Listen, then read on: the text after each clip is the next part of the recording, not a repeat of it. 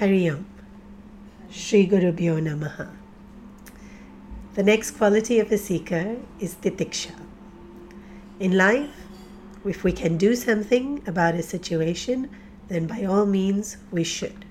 But very often, we cannot do anything about the situation and we have to just go through it. We have to endure it.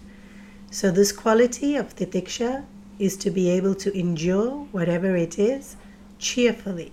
Pujya Gurudev would define titiksha as cheerfully enduring the pinpricks of life.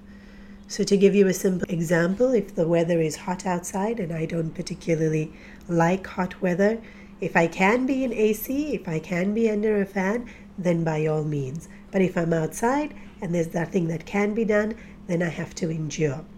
And so the choice we have is to endure it complaining, whining, frustrated, irritable, or we can enjoy it cheerfully and make the most of the, of the occasion. So, this quality of titiksha is linked in with the fact that there's constant up and downs in life, and very often we don't realize that we're looking at someone else thinking their situation is better than my own, while that person is looking at us thinking our situation is better. And so this is very humorously depicted in one of Ajahn Brahm's articles, where he talks about when he was a junior monk in Thailand, then he would look at the senior monks and he would say, Poor me, I have to work out in the heat, carting heavy loads in this wheelbarrow. Poor me, I have to sit on the hard floor without a cushion out in this heat. And the senior monks, they get to sit under a fan and they get to sit on soft cushions. They get fed much more delicious food. And so he even very humorously says, because they're getting fed better food, they have more padding and they don't need the cushions. The cushions should come to the junior monks. And in this way, he would continue to think his life was difficult and the senior monks' lives were much better. And then years later, when he became a senior monk and he was sitting under the fan on a nice soft cushion, he would look out of the window at the junior monks in the courtyard and he would think, Poor me, I have all this admin work to do and I have to sit here and do it and I can't be as carefree as the junior monks. Poor me, I have to listen to so many devotees and their trials and their tribulations and have to be sympathetic to them and I have to prepare my classes, I have to make decisions, I have to be responsible. And these junior monks, they have so much free time. They can pursue spiritual practices. They don't have the burden of responsibility. Lucky them. And so this poor me lucky them. It doesn't matter which side of the fence you are, we tend to feel it.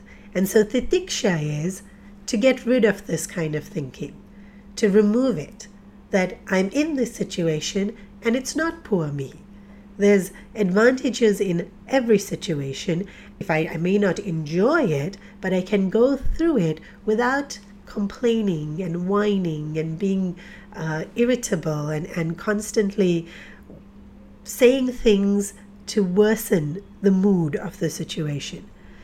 And um, Pujya Gurudev used to very often, when he spoke about this titiksha, he used to give the examples of mosquitoes, that when mosquitoes keep biting, and it's such a small thing, but in our head, it can become such a big thing that you know and we we're constantly scratching that same spot and we're constantly trying to uh, shoo the mosquito away. And so instead of enjoying the scenery or the beauty of wherever it is, we're sitting there looking for the mosquito and trying to kill it. So, in not being able to enjoy that moment, the mind becomes so restless and we can be robbed of what is even good about that environment. And so the technique that Gurudev used to say is this too shall pass. Whatever it is that has come, this too shall pass. So if it's an irritation, if it's something that's negative, it will pass. And even when it's something very, very joyful that we might get excited about, by all means enjoy it, but know that even this will pass. And when we remember that, then we're not extremely disappointed and we're not fighting with it as it's trying to go. So Gurudev would often narrate a story of a industrious man's son born into wealth who wants to make his own fortune. And he narrates that this man lost so much money and then he wanted to commit suicide. But the message that his father had given to him, on engraved in his ring, was In times of trouble, read this message. And the message was, This too shall pass. I've heard many versions of the story, and another version that uh, I enjoyed was a man who had been imprisoned when he was locked into his cell and his heart had sunk so low because his sentence was so long.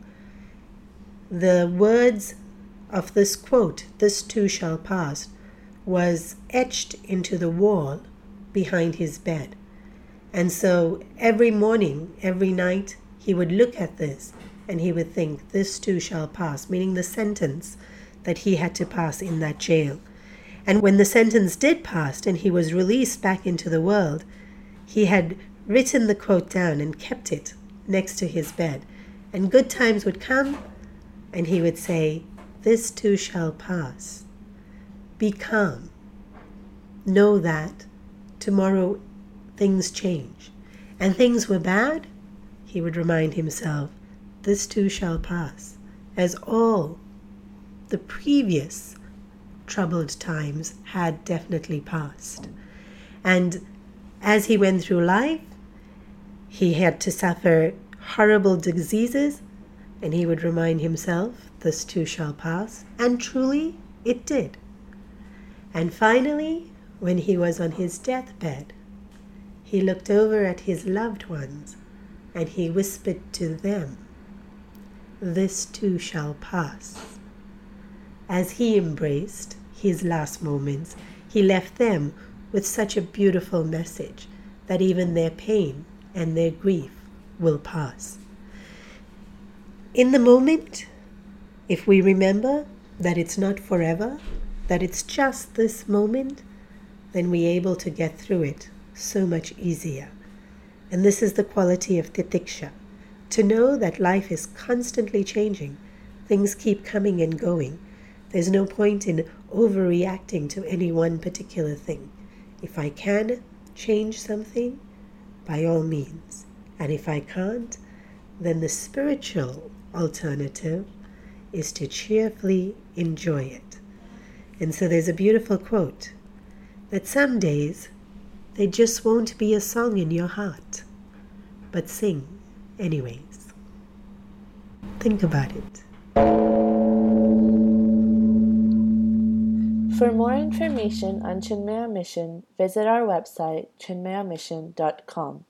For all the young adults out there, to know about our upcoming activities at the nearest Chinmaya Mission Center, visit us at chinmayayuvakendra.org. And for all our parents and teachers listening, please visit chinmayakids.org for an interactive experience of spirituality on a digital platform. Spellings of the website are provided in the description field of the podcast.